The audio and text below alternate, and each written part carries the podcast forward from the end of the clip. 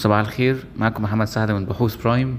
هنبدأ الاجتماع الصباحي ليوم الخميس 11 أغسطس 2022 أم لسه مكملين مع الثيم بتاع ال M&A امبارح كنا اتكلمنا عن اقتراب PIF أو صندوق الاستثمارات العامة على حصة من آه، اقتنص حصة من موبكو بجانب كلام على شركات تانية. آه، المفاجأة امبارح إن في بداية ال session كل ال deals اللي كانت يعني في حديث عنها امبارح تم تنفيذها.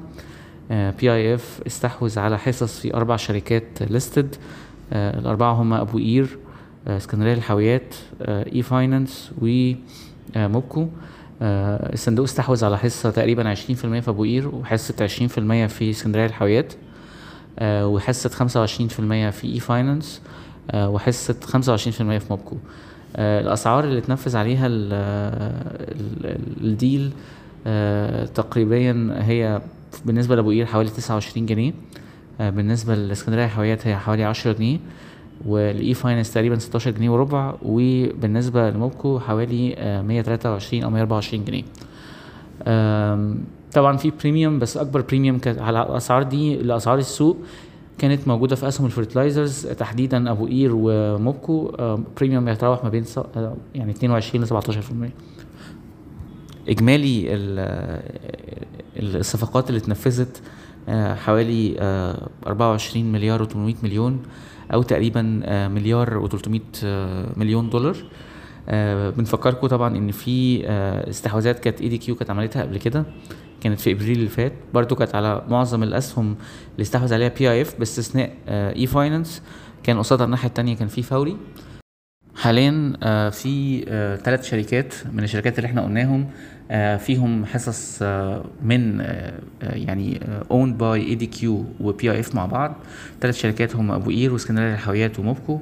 آه، مجموع حصص الصندوقين في أبو قير حاليا هي 41% في اسكندرية للدواء والحاويات هي 52% وفي موبكو حاليا هي 45% أم، عندنا مجموعة من نتائج الأعمال. أم، Telecom Egypt كان نزلت النهاردة الصبح نتائج الربع التاني.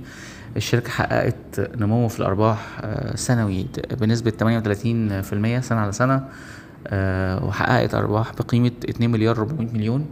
آه، طبعا النمو القوي في الأرباح سببه نمو برضو يعني قوي في ال revenues حوالي 21% سنة على سنة. الإيرادات وصلت ل 10 مليار و900 مليون. بجانب تحسن في ال gross profit margin بتاع ETEL ال gross profit margin وصل ل 43% تقريبا قصاد 42% في الربع المقارن. آه، عندنا two factors الأولاني آه، إن كان في آه، رد مخصصات ائتمانية بقيمة 114 مليون جنيه خلال الربع قصاد بناء مخصصات بحوالي آه، 7 مليون في الربع المقارن. آه، والحاجة التانية ارتفاع الأرباح في آه، يعني الشركات اللي هي ال associates أو اللي هي يعني محطوطة بطريقة حقوق الملكية آه، ارتفعت بنسبة 18% سنة على سنة وصلت 700 726 مليون جنيه. ال impact الإيجابي بتاع ال- العاملين دول كان آه، ال- الحاجة اللي كانت بت balance أو بتوازن ال impact السلبي بتاع ارتفاع التكاليف التمويلية واللي وصلت حوالي 600 مليون جنيه وارتفعت بنسبة 68% سنة على سنة. برضو من نتائج الأعمال مصر بني سويف آه، كانت نزلت نتائج. آه، الشركة خلال الربع الثاني كانت آه، عملت خسارة بقيمة 3 مليون جنيه صافي خسائر قصاد صافي أرباح بقيمة 42 مليون جنيه السنة اللي فاتت. خلال الربع ده الشركة عملت gross loss عملت gross loss margin بحوالي 7.5% قصاد gross profit margin بحوالي 12% آه، في ال-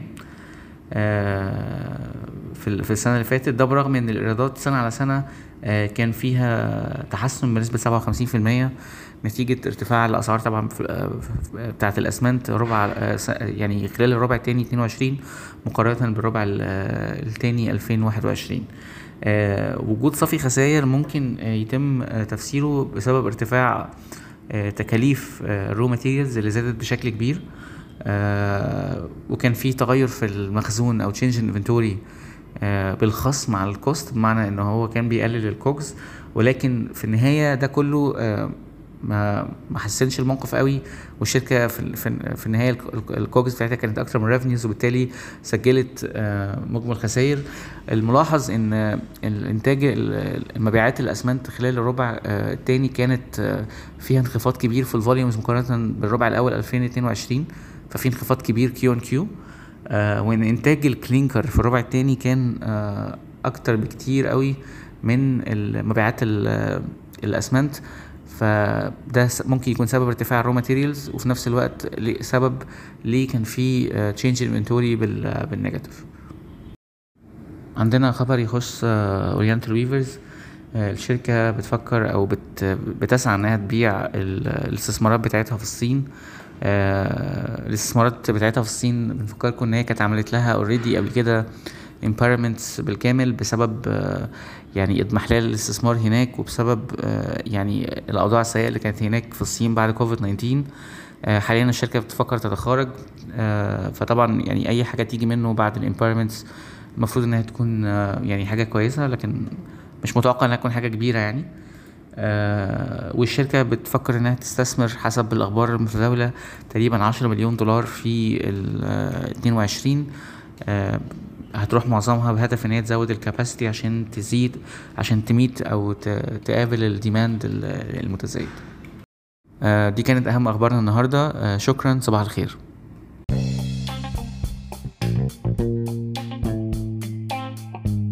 يرجى العلم أن هذا العرض هو لأغراض معرفية فقط ولا يمكن اعتباره عرض أو توصية شراء أو بيع أو إدارة استثمارات أو خدمات استشارية. ينصح باستشارة مستشارك المالي قبل اتخاذ أي قرار استثماري.